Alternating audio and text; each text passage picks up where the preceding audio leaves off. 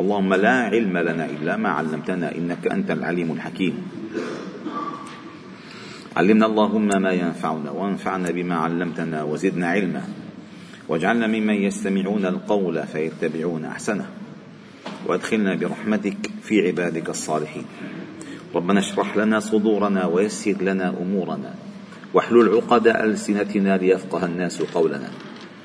اللهم إنا نسألك علما نافعا وعملا متقبلا ورزقا واسعا ودعوة مستجابة. اللهم طهر أعمالنا من الرياء وقلوبنا من النفاق وألسنتنا من الكذب وأعيننا من الخيانة.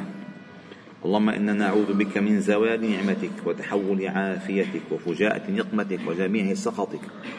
اللهم إنا نعوذ بك من جهد البلاء ودرك الشقاء وسوء القضاء وشماتة الأعداء.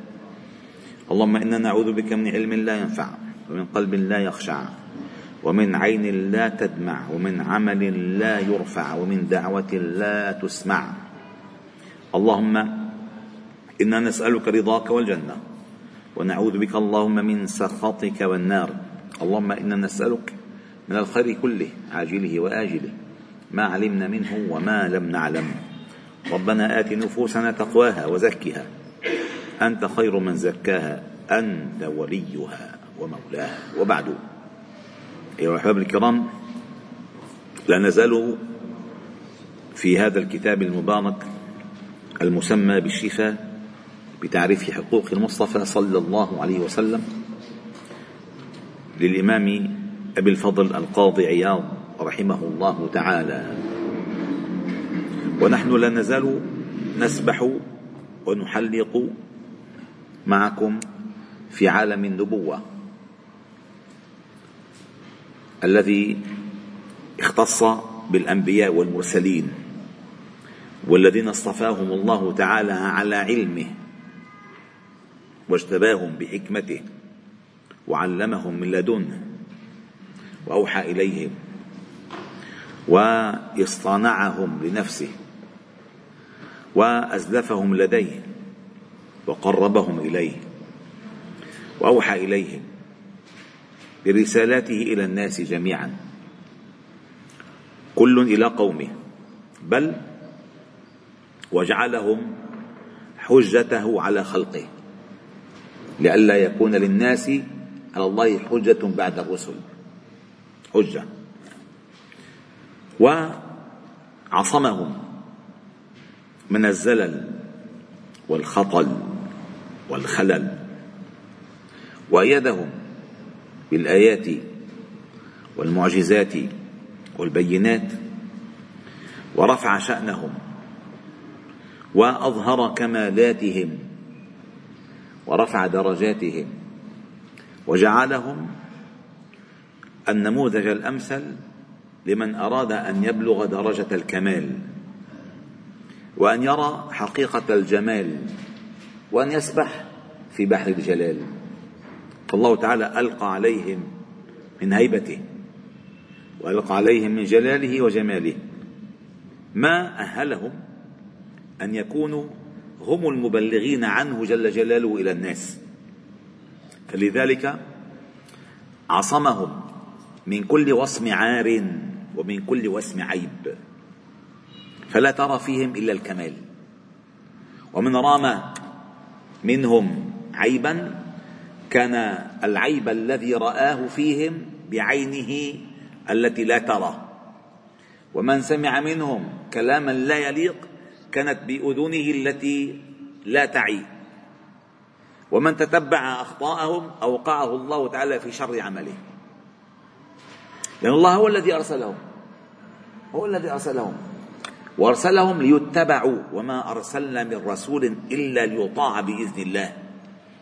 فإذا لا يمكن أن يطاع أحد في خلل بالطاعة في خلل بالميزان.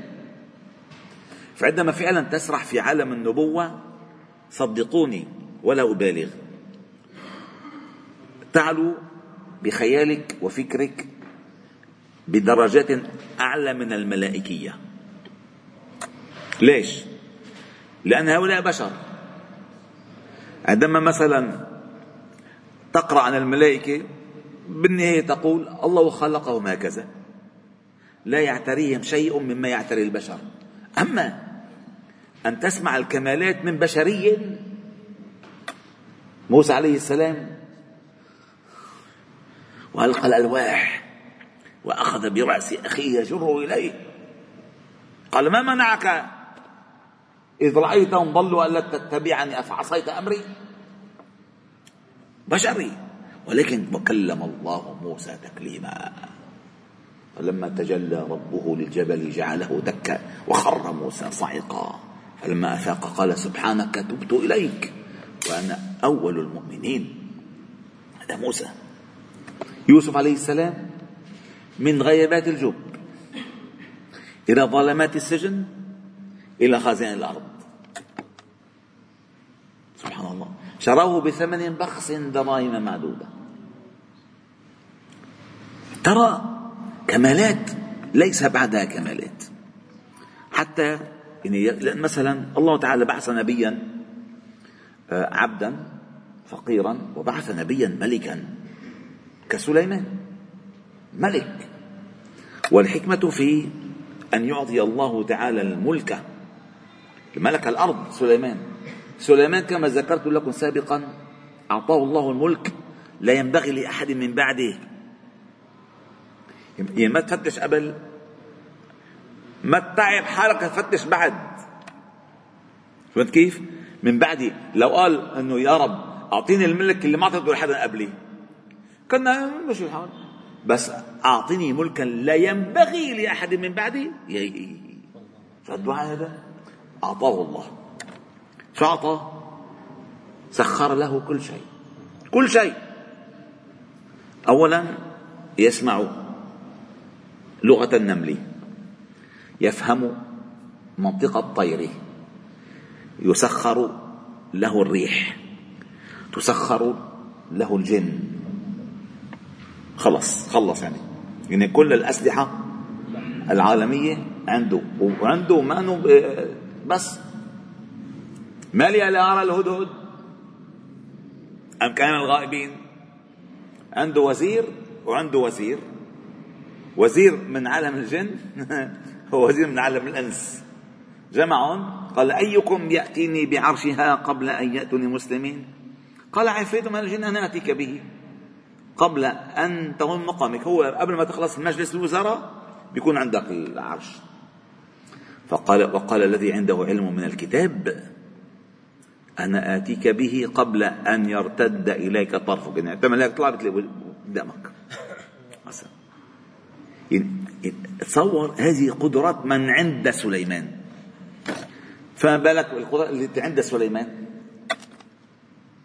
هذه القدرات تفتقت عندما كانوا عند سليمان. لأن الملك لا ينبغي لأحد بعده. فقال فإذا هذه هذه الكمالات ومع ذلك ملك. فلما رآه مستقرا عنده قال هذا من فضل ربي ليبلوني أأشكر أم أكفر؟ هيك الفهم. إذا الملك لا يمنع من القرب. الملك لا يمنع من القرب. والفقر لا يؤخر القرب. لا الملك مباعد عن القرب ولا الفقر ولا الفقر يسرع القرب. القلب. القلب هو الأساس. إذا القلب مختل. خلاص لا تق... لا لا في قرب ولا في بعد في جمود تجمد دغري بأرضك. فلذلك هذه هذا العالم الذي ندخله الآن عالم يعتريه ما يعتريه البشر ولكن رفعه الله تعالى كمالات فوق الملائكة والبشر. تستغرب. هلا سيذكر. مرض. أيوب مرض مرض مرض مرض كبير. أيوب. موسى عليه السلام آه، طلع هربان هربان من مصر. يوسف عليه السلام دخل السجن. زكريا نشر. يحيى قتل رأسه. صلى الله عليه وسلم كان يقول ورأساه ورأساه من وجعه. بشر. ولكن قال يا يا محمد صلى الله عليه وسلم هذا ملك الجبال بين يدي مرهم مره فإن شئت أن يطبق عليهم الأخشبين. بروح. بهزة بهزة جناح. أبدا. وقال لو شئت لدعوت الله لجعل الله لي الصفا ذهبا. جبل جبل الصفا كله. هلا ما نشوف إلا سافر منه. وجبل كان كبير. تصور جبل قدام الناس ذهب. ولكن ما فعل ذلك. المهم قال فصل في الحكمة في إجراء الأمراض وشدتها عليه صلى الله عليه وسلم وعلى جميع الأنبياء. الكمالات تتنافى مع المرض أبدا؟ لا تتنافى المرض. المرض مرض الجسم وليس مرض القلب والروح أبدا. قال فإن قيل ما الحكمة فما الحكمة في إجراء الأمراض وشدتها عليه صلى الله عليه وسلم وعلى جميع الأنبياء عليهم السلام؟ وما الوجه فيما ابتلاهم الله به من البلاء وامتحانهم بما امتحنوا به كأيوب ويعقوب راح بصره ودانيال دانيال وين دانيال؟ في البيت. ودانيال ويحيى وين يحيى؟ بالكشف وزكريا وعيسى وإبراهيم طبي. ويوسف وغيرهم صلوات الله عليهم أجمعين وهم خيرته من خلقه وأحبه وأصفيائه كيف يرضى؟ هيك أحبابه يصير فيهم هيك؟ هذا ما صار فيهم ما صار فيهم هيك. هذا صار بالغلاف الجوي غلاف القصر قصر الجسد. هذا ما في شيء ما في شيء أبدا نهائيا. لذلك المؤمن المؤمن عندما يبتلى أو عندما يؤمن ترتقي درجات إيمانه يصب عليه البلاء صبا. وكلما صب عليه البلاء كلما كان مدارج عروجه من هذا البلاء بصبره وثقته بالله. وكلما تجزع فله الجزع والسخط. وكلما رضي فله الرضا والقرب. لأن ما يكون شيء إلا بإذن الله. أبدا. يعني حالكم بس البسيط. الله جل جلاله كلكم تعرفون رحلة الإسراء والمعراج في أجمل منها رحلة؟ كانت بأقل من ساعة ليل بأقل. من المسجد الحرام إلى المسجد الأقصى ثم إلى السماوات العلى حتى سدرة المنتهى ثم عاد إلى فراش أم هانئ وهو لا يزال آه، آه، آه، ساخنا دافئا. بأقل من ساعة الليل. طيب. هذه القصة بعد الهجرة أو بعد ما بعد الهجرة؟ قبل الهجرة ما طيب الهجرة حاصروه بالبيت وحاولوا قتله وطلع على غار ثور ودل 11 يوم ماشي بالصحراء. طيب ما ياخذوا ربنا دغري مثل ما أخذوا على المسجد الأقصى يغتك على المدينة. ليش؟ هديك كرامة لقالوا لأنه صبر وهذا تعليم لنا مشان نصبر. فهمتوا كيف؟ المعراج. كرامة له لأنه صبر تحمل والهجرة تعليم لنا حتى نصبر ونتحمل. ولا لو حصلت المسألة كل ما حدا يصير شيء ابعث لنا شي براق نروح على أمريكا مثلا أو نروح على ال... لا ما هيك القضية بدك تتحمل تصبر. إذا ما تحملت قال وجعلناهم أئمة يهدون بأمرنا لما صبروا. وكانوا بآياتنا يوقنون. سلام عليكم بما صبرتم.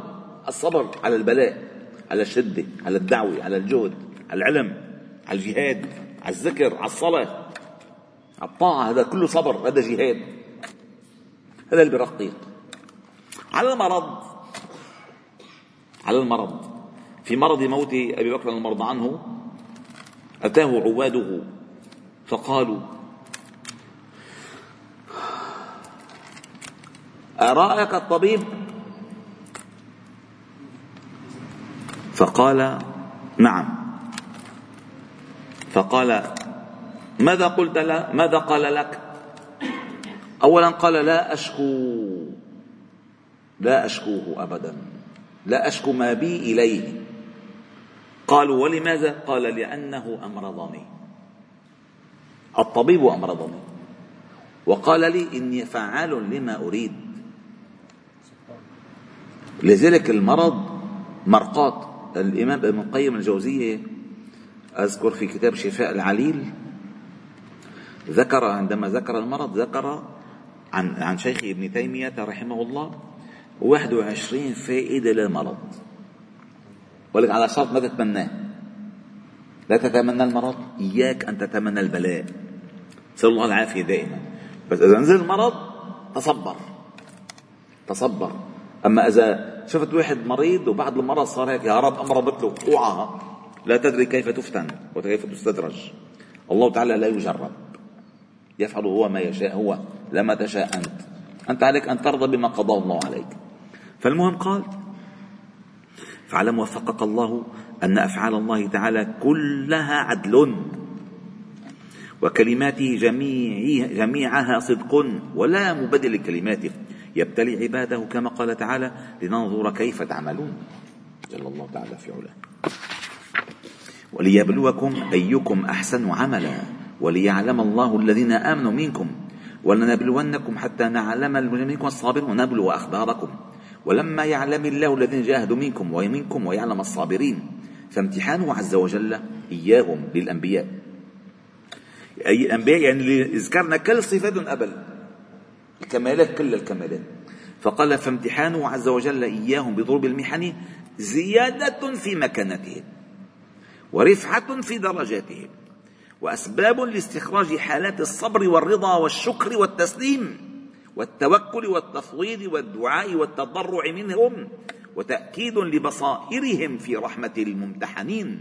والشفقة على المبتلين وتذكرة لغيرهم وموعظة لسواهم ليتأسوا في البلاء بهم ويتسلوا في المحن بما جرى عليهم ويقتدوا بهم في الصبر ومحو لهنات فرطت, فرطت منهم فرطت منهم أو غفلات سلفت لهم ليلقوا الله تعالى طيبين مهذبين وليكون أجرهم أكمل وثوابهم أوفر وأجزل. ومن أدب الأنبياء في دعائهم إذا نزل بهم البلاء ألا يدعو الله ألا يدعو الله تعالى بالمباشر برفع البلاء. كانوا يدعون الله تعالى بالثناء بالثناء. فمثلا قال تعالى وأيوب إذ نادى ربه أني مسني الضر وأنت أرحم الراحمين. وين الدعاء. في دعاء بهالآية بالله عليك في دعاء؟ فاستجبنا له. طيب وين دعا؟ ما دعا. هو تضرع بالثناء. وصف حاله. وأنت أرحم الراحمين. لذلك قال النابغة قال أو أحد الشعراء الذي أسلم آه، شعره وكفر قلبه قال أأشكر أأذكر حاجتي أم قد كفاني؟ ثناؤك. إن شيمتك الثناء.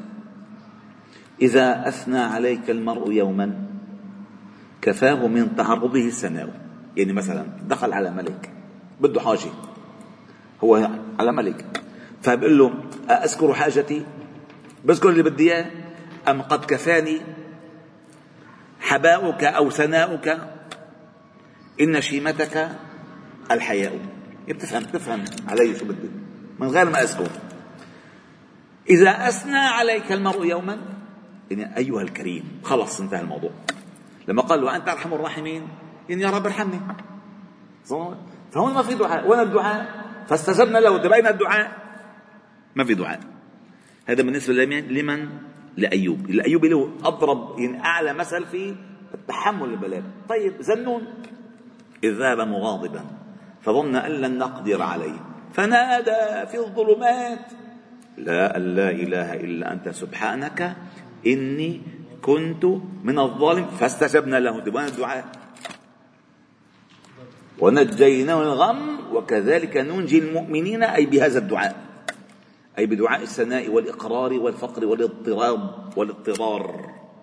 فاستجبنا له. فما في دعاء؟ أنا الدعاء في دعاء؟ ما في دعاء. سبحان الله. فهذا أعلى مقامات الأدعية. الدرجات الدرجات.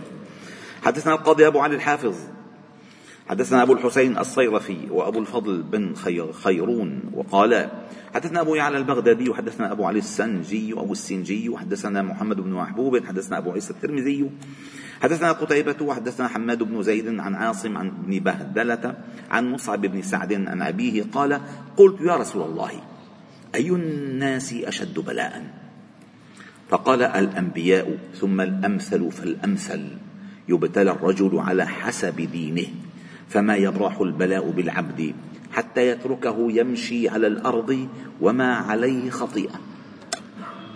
تطهير حتى الشوكة يشاكها. يكفر الله تعالى بها عن خطاياه. ما أصاب العبد المؤمن من هم ولا غم ولا نصب ولا وصب إلا كفر الله تعالى به عن خطاياه. حتى لام الحزن واحد حزين. تكفير. تكفير. قال وقال تعالى وكأي من نبي قاتل معه ربيون كثير فما وهنوا لما أصابهم في سبيل الله وما ضعفوا وما استكانوا. والله يحب الصابرين. وما كان قولهم إلا أن قالوا ربنا اغفر لنا ذنوبنا وإسرافنا في أمرنا وثبت أقدامنا وثبت اقدامنا وانصرنا على القوم الكافرين فاتاهم الله ثواب الدنيا وحسن ثواب الاخره والله يحب المحسنين. وجعلنا منهم وعن ابي هريره قال ما يزال البلاء بالمؤمن في نفسه وولده وماله حتى يلقى الله وما عليه خطيئة. وعن أنس عنه عليه السلام قال إذا أراد الله بعبده الخير عجل له العقوبة في الدنيا وإذا أراد الله بعبده الشر أمسك عنه بذنبه حتى يوافى به يوم القيامة. يا لطيف. وفي حديث آخر قال إذا أحب الله عبدا ابتلاه ليسمع تضرعه. ربي إني مسني الضر. أما يجيب المضطر إذا دعاه. وحكى السمرقندي أن كل من كان أكرم على الله تعالى كان بلاؤه أشد.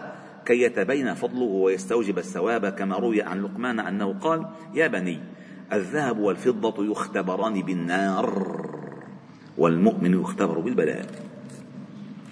وقد حكي أن ابتلاء يعقوب بيوسف كان سببه التفاته في صلاته إليه ويوسف نائم محبة له. فابتلي بإبعاده. وذهاب بصره. التفت ببصره خايف ما ما يفقده ففقده وراح بصره. بلاء. ولكن حكمة. هالبلاء وين ولد؟ ولد الإسلام بمصر. فهمتوا كيف؟ وقيل بل اجتمع يوما هو وابنه يوسف على أكل لحم حمل مشوي وما يضحكان. وكان لهم جار يتيم فشم ريحه واشتهاه وبكى. وبكت جدة له عجوز لبكائه وبينهما جدار ولا علم عند يعقوب وابنه فعوقب يعقوب بالبكاء أسفا على يوسف إلى أن سالت حدقتاه وابيضت عيناه من الحزن فلما علم بذلك كان بقية حياته لا يرد سائلا ويأمر مناديا ينادي على سطحه ألا من كان مفطرا فليتغدى عند آل يعقوب وعوقب يوسف بالمحنة التي نص الله عليها. المهم رواية يعني وروي عن ليس أن سبب بلاء يعقوب. أنه دخل مع أهل قريته على ملك على ملكهم. فكلموه في ظلمه. راح بالوفد. بالوفد مشان يحركوا الملك من الظلم اللي عملوه على الناس. وأغلظوا له القول إلا أيوب فإنه رفق به مخافة على زرعه فعاقبه الله تعالى ببلائه. وهذه قصة أكيد منكرة. شو ذكرها هيك. ومحتة سليمان لما ذكرناه من نيته في كون الحق من جهة أصهاره أو للعمل بالمعصية في داره ولا علم عندهم وهذا كله وهذه فائدة قال وهذه فائدة شدة المرض والوجع. وسلم قالت عائشة ما رأيت الوجع على أحد أشد منه على صلى الله عليه وسلم. أبدا. وعن عبد الله قالت قال عليه وسلم في مرضه يوعك وعكا شديدا. فقلت إنك لتوعك وعكا شديدا. قال أجل إني أوعك كما يوعك رجلان منكم. قال ذلك قلت ذلك أن لك الأجر مرتين. قال أجل ذلك كذلك. رفع درجات وفي حديث أبي سعيد أن رجلا وضع يده عليه وسلم فقال والله ما أطيق أضع يدي عليك من شدة حماك. فقال وسلم لا حط إيده عليه كان ما هو الحمى وبتعرف الحمى يعني نار نار. فقال وسلم إن معشر الأنبياء يضاعف لنا البلاء. إن كان النبي ليبتلى بالقمل حتى يقتله وإن كان النبي ليبتلى بالفقر وإن كانوا ليفرحون, ليفرحون بالبلاء كما تفرحون بالرخاء. درجات. وعن نفس قال حديث صحيح قال عليه وسلم إن عظم الجزاء مع عظم البلاء. إن عظم الجزاء مع عظم البلاء وإن الله إذا أحب قوما ابتلاهم فمن رضي فله الرضا ومن سخط فله السخط. وقد قال المفسرون في قوله تعالى من يعمل سوءا يجزى به إن المسلم يجزى بمصائب الدنيا فتكون له كفارة. وروى عن عائشة وبكر ومجاهد كذلك. وقال أبو هريرة عليه السلام من يريد الله به خيرا يصب منه يصب منه. وفي رواية عائشة قالت ما من مصيبة تصيب المسلم إلا يكفر الله بها عنه حتى الشوكة يشاكها. وقال في رواية عن أبي سعيد ما يصيب المؤمن من نصب ولا وصب ولا هم ولا حزن ولا أذى ولا غم حتى الشوكة يشاكها إلا كفر الله تعالى بها عن خطاياه أو من خطاياه. وفي حديث ابن مسعود قال ما من مسلم يصيبه أذى إلا حات الله عنه خطاياه كما تحات الورق البشر ورق الشجر. كيف بتر هيك تنزل بتر خطايا. على شرط أن لا يسخط ولا يجزع ولا يشكو الله إلى عواده. عبدي أشكوتني إلى عوادك؟ يا الله. نعم. نعم. على شرط على شرط ألا يشكو الله تعالى إلى عواده. فيقول في حديث عبدي أشكوتني إلى عوادي يعني لما عوادك اجوا يعودوا شفت شو صار فيني؟ لا أنا بستاهل هيك. ما بجوز يا حبيبي. ما بجوز. التمس الدعاء التمس البركة التمس الصبر. قال وحكمة أخرى أودعها الله في الأمراض لأجسامهم وتعاقب الأوجاع عليها وشدتها عند مماتهم. لتضعف قوى نفوسهم فيسهل خروجها عند قبضهم وتخف عليهم مؤنة النزع وشدة السكرات بتقدم المرض ويضعف الجسم والنفس كذلك. يعني أخذ المرض مداه جسمهم فبتطلع الروح الجسم رايح رايح الجسم. مكوي كوي. قال لا نسلم آخر آخر صلاة ما قدر طلع إلا ما هدوه اثنين هدوه اثنين هو الأرض هو كلها الأرض قائمة بأمره. يعني بأمره يعني بهديه. والكل خدام عنده ومع ذلك مرض. نعم. كان يتهادى بين رجلين. وما استطاع أن يصلي إلا قاعدا. وهو النبي صلى الله عليه وسلم هو اللي كان يحط إيده على المريض يصير. كان ما في شو بشيء. ليش ما رأى نفسه؟ خلاص. أجل. أتى الأجل. قال وهذا خلاف موت الفجأة وأخذه كما يشاهد من خلاف أحوال الموت والشدة واللين والصعود والسهولة كما قال عليه السلام مثل المؤمن مثل خامة الزرع. تفيئها الريح هكذا وهكذا. يعني مثل النبتة الطرية. تجي ميلة هيك بس ما بتطقها ميلة هيك وفي رواية أبو قال من حيث أتتها الريح تكفأها فإذا سكنت اعتدلت وهكذا المؤمن يكفأ بالبلاء. ومثل الكافر كمثل الأرزة صماء معتدلة حتى يقسمها الله. هوا بهز هي وقفة حتى تجي قاصفة بتشيلها كلها من أرضها هذا الكافر. ومعناه أن المؤمن مرزأ مصاب بالبلاء والأمراض لين الجانب برضاه وقلة سخطه. وطاعة خامة الزرع انقيادها للريح وانقياد للريح للرياح وتمايلها لهبوبها وترنحها من حيث ما أتتها. فإذا أزاح الله عن المؤمن رياح البلايا واعتدل صحيحا كما اعتدلت خامة الزرع عند سكون رياح الجو. رجع إلى شكر ربه ومعرفة نعمته عليه برفع بلائه منتظرا رحمته وثوابه عليه. فإذا كان بهذه السبيل لم يصعب عليه مرض الموت أبدا ولا نزوله ولا اشتدت عليه سكراته ونزعه لعادته بما تقدمه من الآلام ومعرفة ما له فيها من الأجر وتوطينه نفسه على المصائب ورقتها وضعفها بتوالي المرض أو شدته والكافر بخلاف هذا أما سيدنا أبو هريرة البلال الله عنهم قالت مرته يا كرباء يموت زوجي. فقال وفرحتاه. غدا ألقى الأحبة محمدا وصحبه. قلبت الطيارة حدا بيزعل الطيارة قلبت على الحج بتنبسط ولا مظبوط ولا تنبسط قلبت قال وافرحاه غدا ألقى الأحبة محمدا وصحبه وسلم.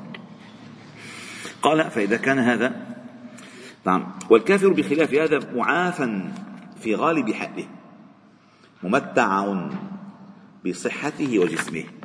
كالأرزة الصماء حتى إذا أراد الله هلاكه قصمه لحين على غرة وأخذه بغتة من غير لطف ولا رفق فكان موته أشد عليه حسرة ومقاساة نزعه مع قوة نفسه وصعد جسمه أشد ألما وعذابا. ولعذاب والعذاب الآخرة أشق كانجعاف الأرزة كما قال تعالى فأخذناهم بغتة وهم يشعرون. وكذلك عادة الله تعالى في أعدائه كما قال تعالى فكلا أخذنا بذنبه فمنهم من أرسلنا حاصبا من أخذته الصيحة ومنهم من خسفنا بالأرض ومنهم من أغرقنا. ففجأ جميعهم بالموت على حال عتو وغفلة وصبحهم به على غير استعداد بغتة. ولهذا ما كره السلف ولهذا ما كره السلف موت, موت الفجأة. كرهه يعني موت الفجأة. ومنه في حديث إبراهيم كانوا يكرهون أخذة كأخذة الأسف أي الغضب ويريدوا موت فجأة. كانوا بيحسوا إنه في كان كأنه غضب. أما المؤمن إذا مثلا مرض يوم اثنين ثلاث أيام بيستعد بيصير بيستعد. بيرتاح بخفف حوله. وحكمة ثالثة أن الأمراض نذير الممات وبقدر شدتها شدة الخوف من نزول الموت فيستعد من أصابته وعلم تعاهدها له للقاء ربه ويعرض عن دار الدنيا الكثيرة الأنكاد ويكون قلبه معلقا بالمعاد فيتنصل من كل ما يخشى تباعته من قبل من قبل الله أي سؤاله وقبل العباد ويؤدي الحقوق إلى أهلها وينظر فيما يحتاج إليه من وصية في من يخلفه أو أمر يعهده. سبحان الله هلا مثلا إذا إنسان اجى لعندك وقال لك أنا ملك من عند الله. ده سامعك بتقول له هلا الساعة 8 الا ربع. بيقول لك بكرة 8 الا ربع باي باي. ما بقى لك ولا نفس في هالدنيا على 24 ساعة. شو متخيل تعمل أنت؟ شو متخيل تعمل؟ بتلحق تعمل تحجز بالأرز تطلع تقضي ليلة فوق مثلا بالأرز. مثلا. أو تطلع لك ضق بالكازينو. أو تروح تقضي سهره بمطعم أو تحضر فيلم أكشن. شو ممكن تعمل؟ شو ممكن تعمل؟ ممكن تعمل يلي بدك تموت عليه مظبوط ولا لا؟ فلذلك استعداد الإنسان للموت هو بخليه يستعد أكثر بالأعمال الصالحة. لن يبعث المرء على ما يموت عليه. واللي بدك تعمله بال 24 ساعة؟ أصله على 24 سنة. شو بيمنع؟ واللي خايف ما يجيك الموت أنت وعلى ما وعد تجي عليه. لأن الموت بيجي فجأة ما بتعرف.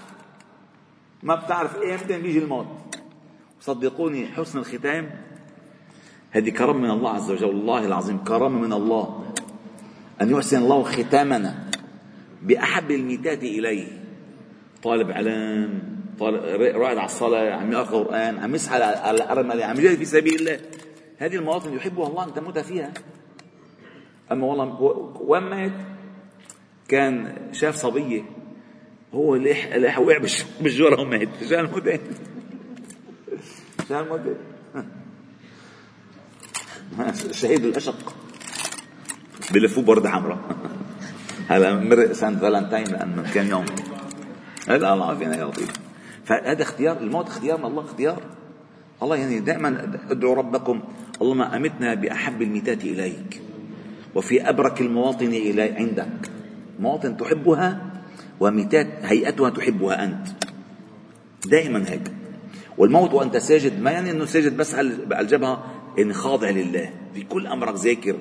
داعي قانت خاشع أواب منيب أواه هيك بالطريقة قيل لي لي لي لعلي أبي طالب.